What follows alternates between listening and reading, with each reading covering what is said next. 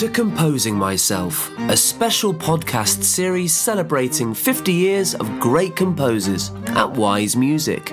Presented by Gill Graham and Dave Holley.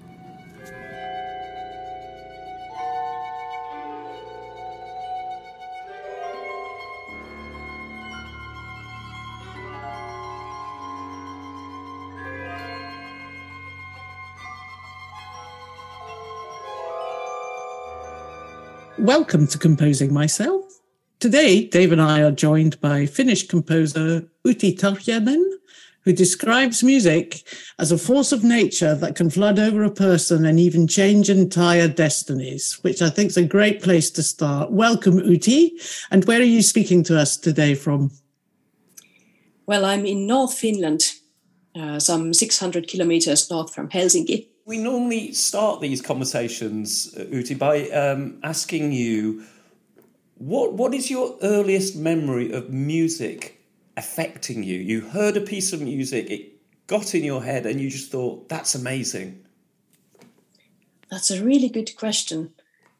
Um,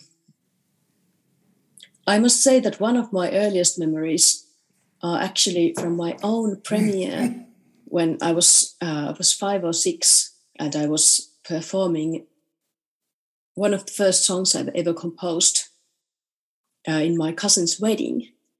It was called like a dance of a elf or something like that. But you know, the city where I was born and raised, Rovaniemi, they had this Lapland Chamber Orchestra.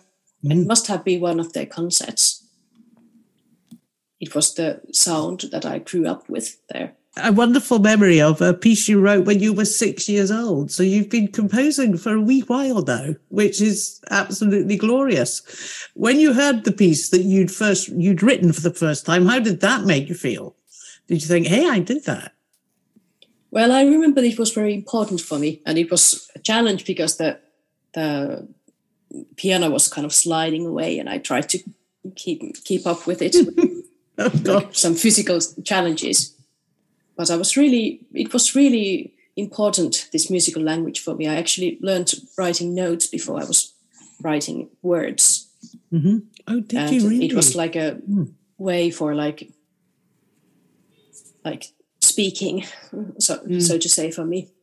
Like that, that's, a, that's a very interesting um, situation to find yourself in to use musical language as a means of presumably communicating before you were using words? Were you communicating emotions in that language? Yes, I think so. I would say I I was uh, I've been told from from my parents that I I called it fantasizing, and I could sit for like hours in front of piano and like play out my feelings somehow. Oh wow! What a great thing to be able to do. Was it a musical family? Were, were, were, people in your family playing music as well around you? Well, my parents were amateur musicians. My mom played the piano and dad played the guitar. Like some cousins of mine are like violinists, for example, in this Lapland Chamber mm-hmm. Orchestra, but not not a professional music. And you talk about, um, or I've read a lot about the the importance to you of your homeland and the inspiration that that brings to your creativity. Uh, do you want to talk a little bit about that? Because I'm always fascinated in that, where there's a deep rooted synergy to creativity and place. I'd love to mm. know hmm. more about that. Yeah. Well, um, as a composer and as a person, I'm, you know, synesthetic. So like, like uh, music appears as colors and especially as like colors of light for me. And you know, in Lapland, northernmost uh, Finland and northernmost Europe, like the light light is very different, like than in England, for example, because you know the sun is it can be like low near the horizon for like most of the day or most of the night during the summer mm. and it really like paint the landscape with quite different colors that I, I haven't seen elsewhere. So that has been really, really big inspiration for me as a synesthetic person. Well, then I would say that uh, in Lapland and in Scandinavia, northernmost uh, places of that, people still live rather close to the nature. You know, Mm. I was raised up like uh, going in forests and picking berries and mushrooms and like getting to know with different plants and um, trees. And it was kind of part of the way how I grew up. And for example, when I moved to Helsinki to study, and especially when I was studying in London, and the underground was really like a thing, Mm. how you go from one place to another.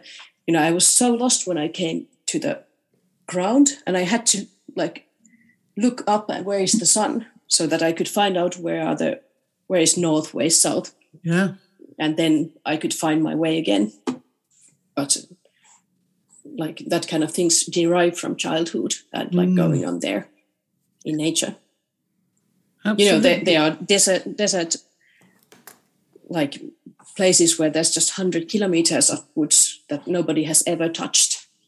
Mm. Like some last places in Europe, at least for that. Yeah. and and hopefully they will remain untouched. Yes, that's true. Yeah. Yes, Yeah. many of them are protected.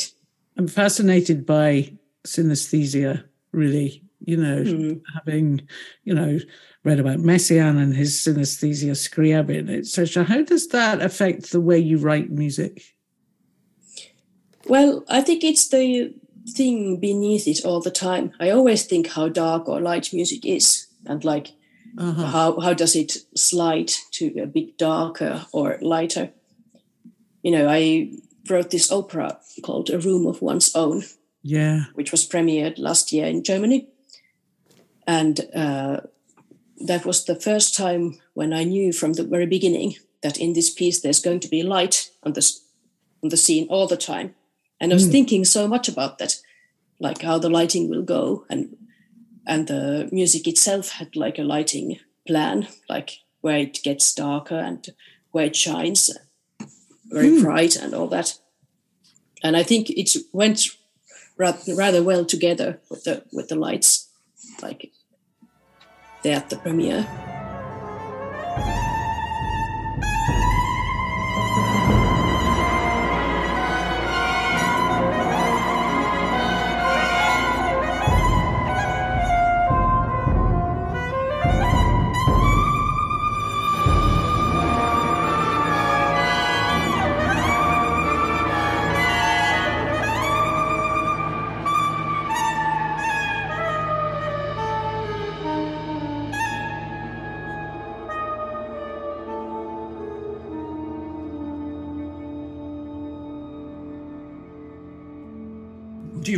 Lot? You you, you seem to base, you know, it, it seems to inspire you to create music. Do you do you read generally? Yes, I, I read quite much, but I have to say I read a lot less than like uh, four years ago. You know, last four years we got three boys.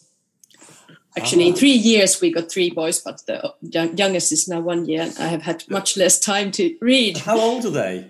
Uh, they are four, three, and one, Oh, so they really keep us busy Yes. while I'm not composing. that, that but that is, the the reading clearly is is is useful information that inspires you. But but also, I, am I right? I think you've written a number of pieces about giving birth and about uh, you know the the the absolute wonder of creating life.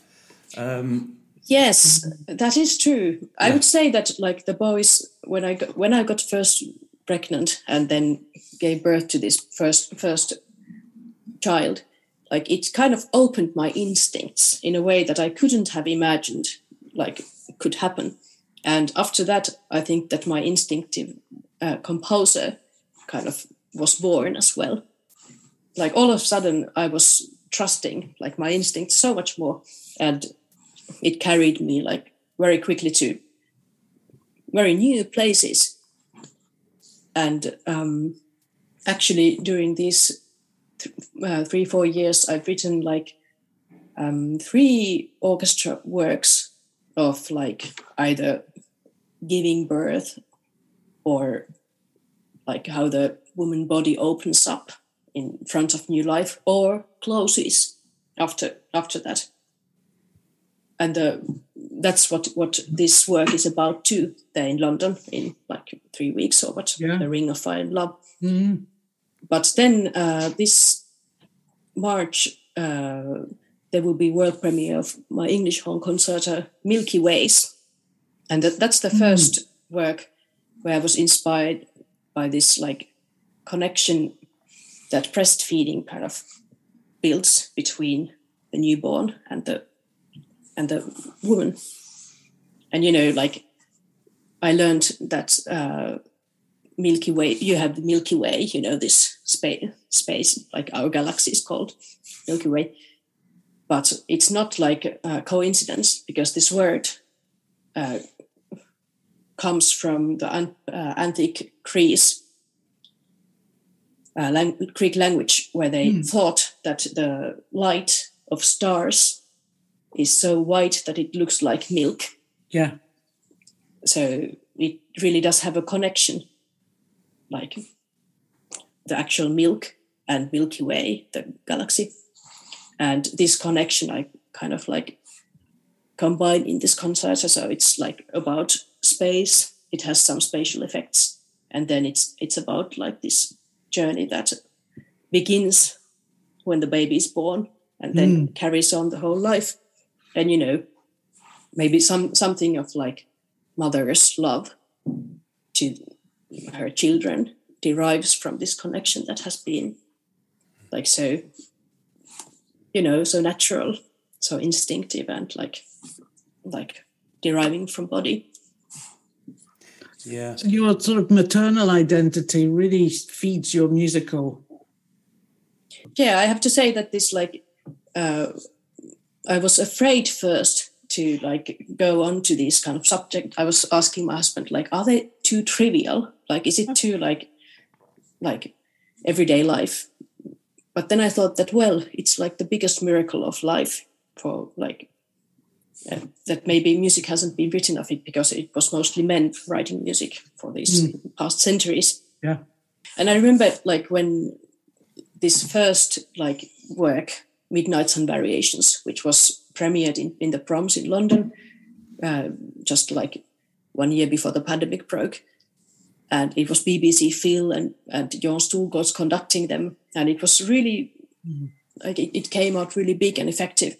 And then i remember like i can't remember the name of the critic but in times was it Neil? Well anyhow times critic like picked up that that some somebody has written about the miracle of birth. Hmm. Like a welcome dawn came to this subject. And i thought that oh yes it is a dawn for this subject. Or is it really? Like like I, I thought that it's incredible that something which is so essential like hasn't been talked about in classical music. In literature it has been talked for like now some decades I'm always interested because um, you know people say if you play music to a baby when it's inside mum, um, it has calming im- im- impact. It has positive impact. How, how, how do your children react to your to your music? Do they, do they do they listen to it? Do they hear it around them? Do they just assume it's normal, or do they, do they react in some way? Yeah, that's a really good question. They have been hearing some of it because uh, they have been in the orchestra rehearsals. You know, they are too small for coming to concerts yet, but they have been looking from the television and like listening from the radio. And they are quite like interested in that. It really, it, you can say that it speaks to, to them somehow. Like, but I'm not sure, like, what is the exact point, how old they are when they realize that it's actually their mother who has been like composing it. Hmm. Like they're mostly used to this, like that. Okay, mommy goes now to the workroom, and the door is closed. Sorry, you know that happens.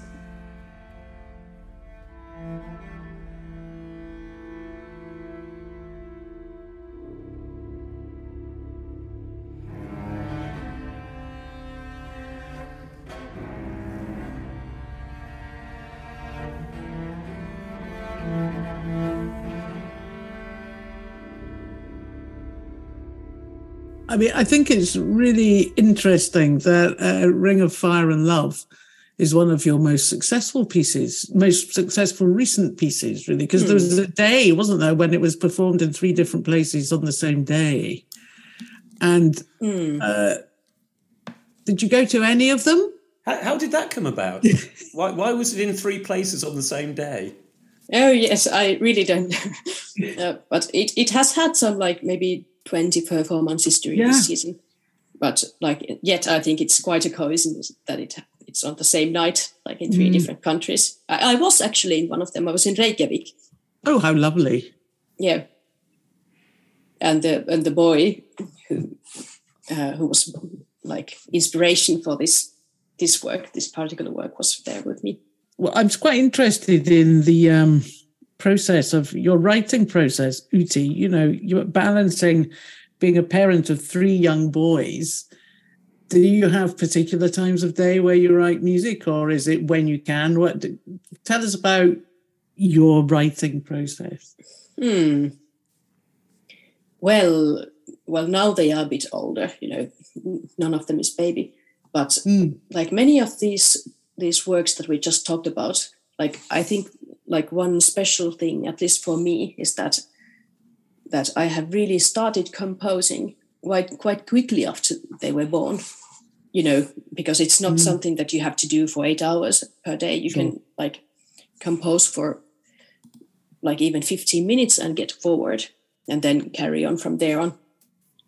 So, like for example, this Ring of Fire and Love like I, I began when when uh, our middle boy was like five weeks and i think at that point you know you are quite open still from mm. all that what has happened and i think that shows in the music yeah but i would say that now my working uh, is much more regular than when like there was a five week old baby that I was living with, you know. Like I work in in circles in that way that first I like might have just an emotion or idea or some kind of like atmosphere in my head. That's usually first thing that comes, atmosphere. And then I start finding like um, some sounds for that, maybe some like groups of instruments that I might use for that sound, and like and the color comes comes in mm. at the early stage, and I, I might like write some drafts, but then after that process, I usually like draft from the beginning to the end the material somehow, mm-hmm. and mm then after that I go to the computer and write write it there and think that how this material would be notated in the most reasonable way so that it comes out in the best possible way. And then after that round, I go back and orchestrate it all. And that, that process usually takes the longest. Mm. And then after that, I go it then over and like in detail and check that all the things are there. You know, there's so yeah. many things that you have to check that are in place, sordinos, yeah. you know, sort of ponticellos. There's so many things. And have you have you carved out a part of the day to work, or do you just find gaps when you can, or do you, are you a morning person? Mm, person? Well, yeah, I would say that I mostly like working in the in the mornings and midday in the afternoons. Usually, I like come out of my compositional energy and I do other things you know, we have a nanny at home who is coming every day to take care of the boys. Otherwise, it would be like quite difficult now, mm. especially. And when when the boys were younger, also my husband uh, was taking lots of responsibility of them. So, like, I could carry on breastfeeding, for example, like with, without interruption, because like I I was working while the babies were sleeping or and sometimes really like I get ideas in the nights as well. Like I have quite lively imagination for dreams, for example. Mm. And uh, both this Milky Ways the English horn concerto and this The Ring of Fire and Love, like the ending in the both of the works are like inspired by the same dream that I saw on the second night on the hospital after our second boy was born, where I was like um, floating in space, like, and all of a sudden, like I was looking uh, from this telescope and saw the hologram of the boy who was just born of his face. Ooh. And all of a sudden, I wasn't sure if that was the face of the newborn or was it my own very own face. You know, this kind of mm. identity crisis like two days ago you were just one body and now you are two bodies and you are not anymore sure if you are the baby or you, or the mother. And when i woke up like like it took me some you know seconds to like where's the baby where's the baby? And who am i? You know. You know those moments when you have been in such big like uh, and so basic experiences of like human life or you know any animal's life too. We are hum- humans are animals in, in that perspective. And that has been inspiration for these ed- endings for the both of the pieces. And did, did, when you had that dream, did you have to write something down very quickly? Because I, I often have dreams, and then about half an hour later, I just can't remember anything I've had this very involved dream about. no you, you know i didn't write anything then but the atmosphere was so clear Ah, wow. and then when i came back like when when he was about five weeks to this atmosphere it was still there like like really untouched and i could find it and it i think i transferred it quite well to this this music and it we just recorded it when it finished Eraso and they were all saying that it's just magical like when the, all the tempos are just right like it's but sometimes dreams can be really effective i think Yeah. There's a famous example. Um, Paul McCartney from the Beatles. He he dreamt the song "Yesterday," which was arguably is the most the most covered song of all time. No, no Yes. song has been recorded by more people. Um, and he woke up with this completely formed melody, the complete song in his head.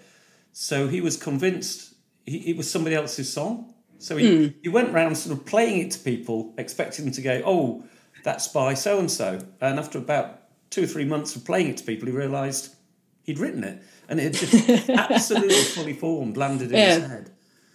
And I, I get the impression it was exciting, but, but quite scary. Mm. 'Cause he yes. hadn't consciously made it. yeah i was be i would be really scared if i would wake up with like a whole orchestra work de- with all the details in my head. I, I would say. Be quite convenient though. yeah. You know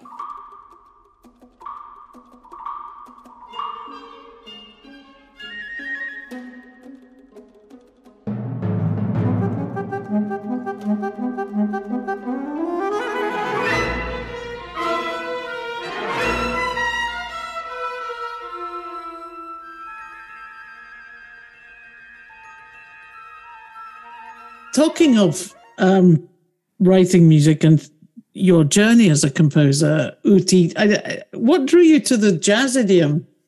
You know, because you spent some time conducting and composing in that idiom with some of the, the great jazz orchestras of the world. What what pulled you to that place? Oh yes, well, that's that's a funny thing because you know in Rovaniemi, um, in my hometown, when I was playing the piano, that was my main instrument. I played a bit of violoncello and clarinet, but but it was the piano ah. which I was it was my main instrument. You know, I couldn't get to the orchestra. That was such a shame. Poor pianists.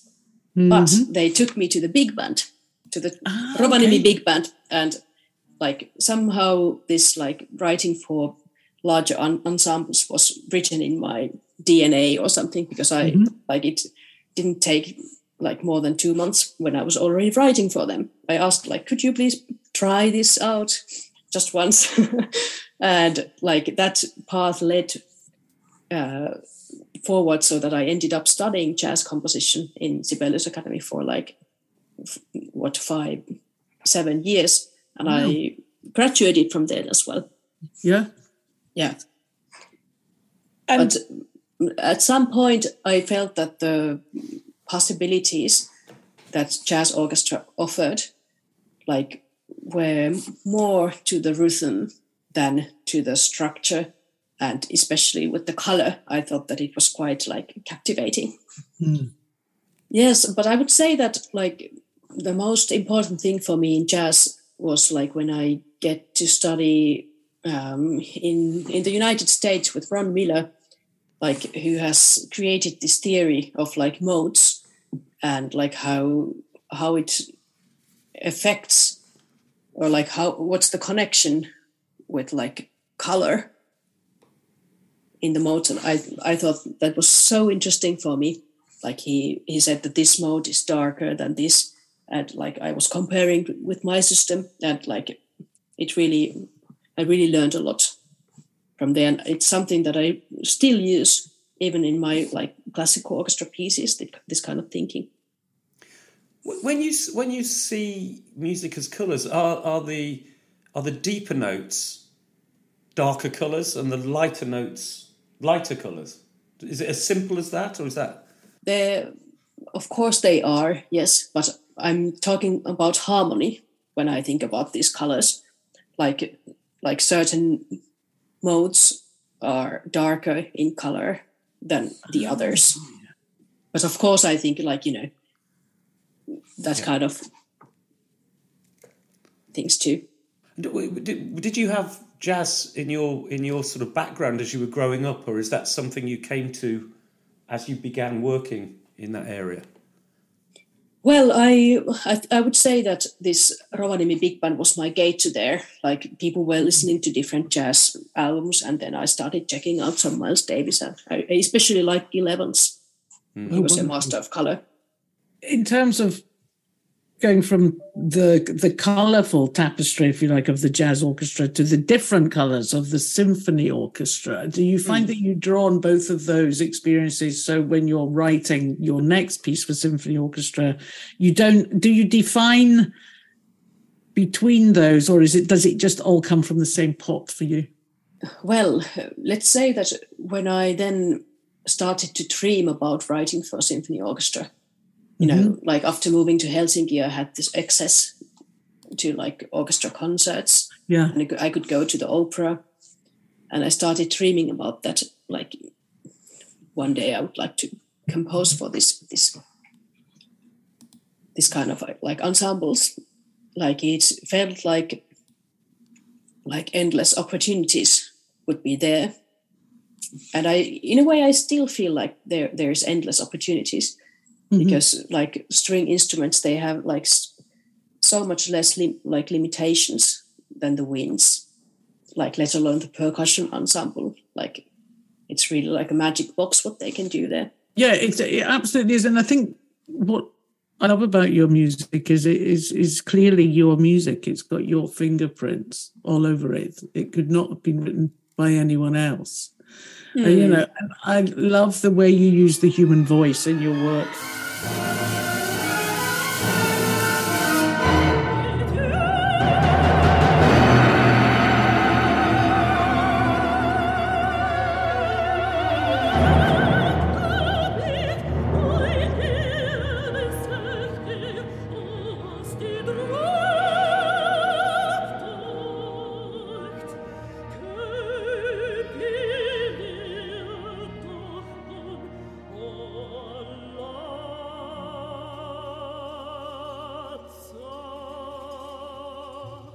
was really interested to ask you about you're going to be the themed composer or are the themed composer for Finnish Radio Symphony Orchestra and also, um, I guess, featured composer at the Kuhmo Festival. What does that mm-hmm. mean for you? What What's that bringing for you that is different? You know, what's the opportunity there for you?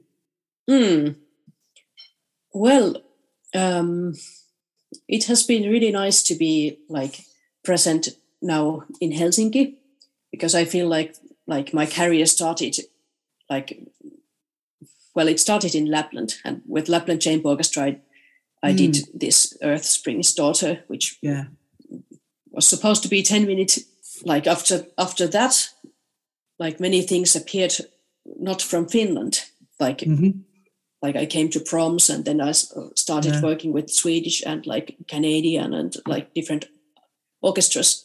And it took actually many years before I had time to write for the Finnish radio orchestra then. But it has been really nice to come there because it Helsinki was my home for 10 years. And like it's fantastic orchestra. It's really a top orchestra of Europe so it has been really nice in, in a way to be at like present at my home Mm. and it feels different than visiting elsewhere And and I suppose having an association gives you the opportunity. I think maybe three or four concerts with your music in it. And Mm. did they premiere Milky Ways? yes they do the Yeah. world premiere yeah and they record all those works it will come out as an album next february Oh wow, that's brilliant. yes but i would say that yes my home orchestra is this lapland chamber. And I- i Mm. actually have a world premiere with them too. I'm just finishing a uh, chamber concert for them called polar pearls. And it's like a as its name it's like a you know a chain of pearls like little and that will be in, in first days of june with Jon Storgårds. like Are, are, there people that you still know in in the Lapland Orchestra? oh yes yes. I know them Friends, all yeah, yeah. It's like well i'm there they, they- they are my unofficial like home orchestra and i'm their composer you know maybe it will be official someday Yeah. but That must Jon be their like uh, artistic direct uh, director, Mm. and he, he is actually BBC Phil's chief conductor now too. Yeah. Like his way of forming music is somehow very close to my my thinking. Like when I work with Jon, we don't need to talk much because he, he always knows what I mean before without I even say that. So Oh, it has been really, really nice relationship, like doing things with him and his orchestras. I think to have a conductor that gets immediately what you're communicating through your Hmm. score is, I imagine, one of the most special experiences. Yes, that that has been very very important, crucial. Yeah, and the idea that it's just it's something between the two of you. You're at the first rehearsal of a, a, brand new piece that no one's ever heard. The composer's not even heard it for the first time with the orchestra, you know, and and the composer has very little to say. I think that is a golden moment in our business. Mm, isn't it brilliant? I mean, it just makes me so joyful when that happens. And uh, I think Jon is such a great champion of you and your music because of that. Mm.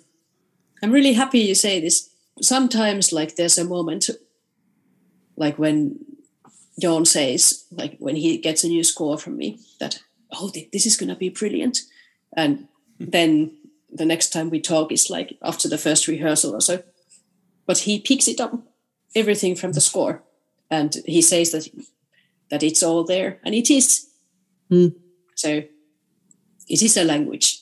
The answer to this is yes or no. I think for every composer, when you have you do you have a habit of going back to a piece once you've heard it and changing things, or do you? Does it tend Hmm. to be the case that you know what you've spent painstaking time detailing every nuance that actually you're pretty happy with how things go?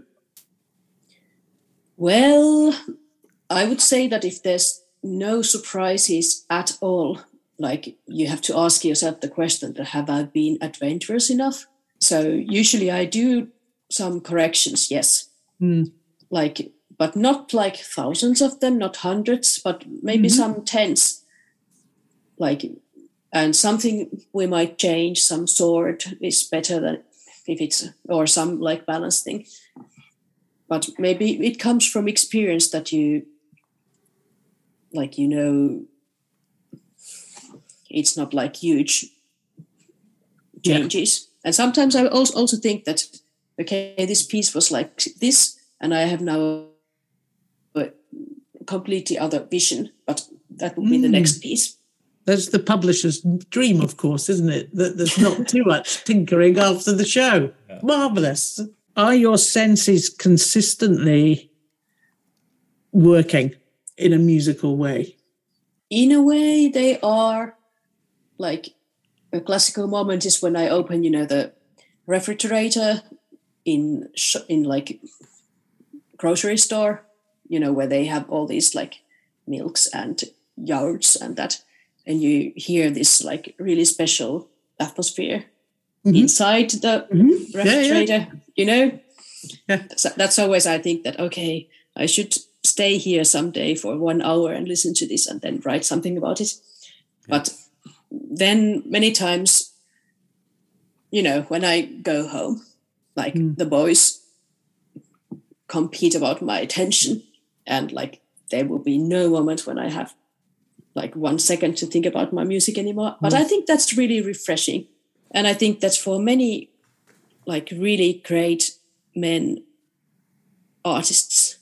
It has has been like really important balancing force that they have a family but which mm. brings something totally else to their life than their career. Not just artists. well yes you could say. Yes Mm. I think men need that. you get to this moment where they the other people can't care less what you do when you are working they are just they just want to be with you and do things together whatever that is read a book or And until they stop, they hit about 13 or 14 and they don't. And that's the point you get a dog. That in my experience. oh yes because Yes. they are pleased to see you. Hmm.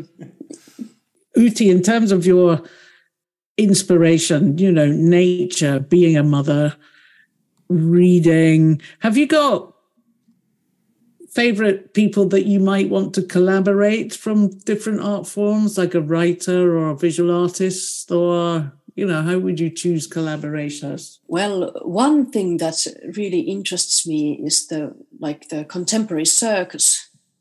Ooh. Like I have been dreaming that I could write um, like some music where there would be an aerial acrobat in the concert hall, you know, because concert halls are so so like high. So this rope or this whatever they would be like needing for like their flights like they could be really long and it could be really effective.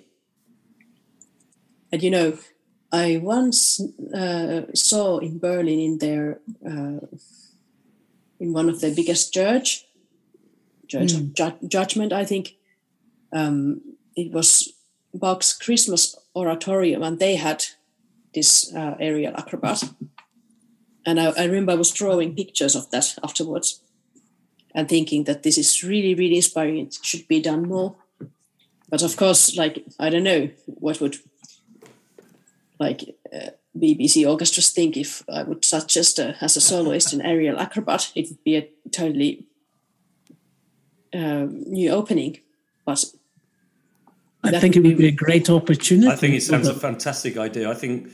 I Yeah. think we should you should do that. Outi, I, I think I think we we're coming to the end of our time.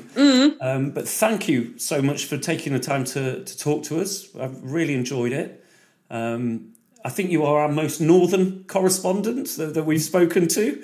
i see Um, so thank you very much. Lovely to meet you, and I hope Yes. to, to see you soon. Good luck. thank you for having me um, we'll see you in london soon Yeah, very much looking forward to that, Outi, and uh, have a lovely family weekend. thank you so much This episode of Composing Myself has been brought to you by Wise Music Group. Thanks for listening.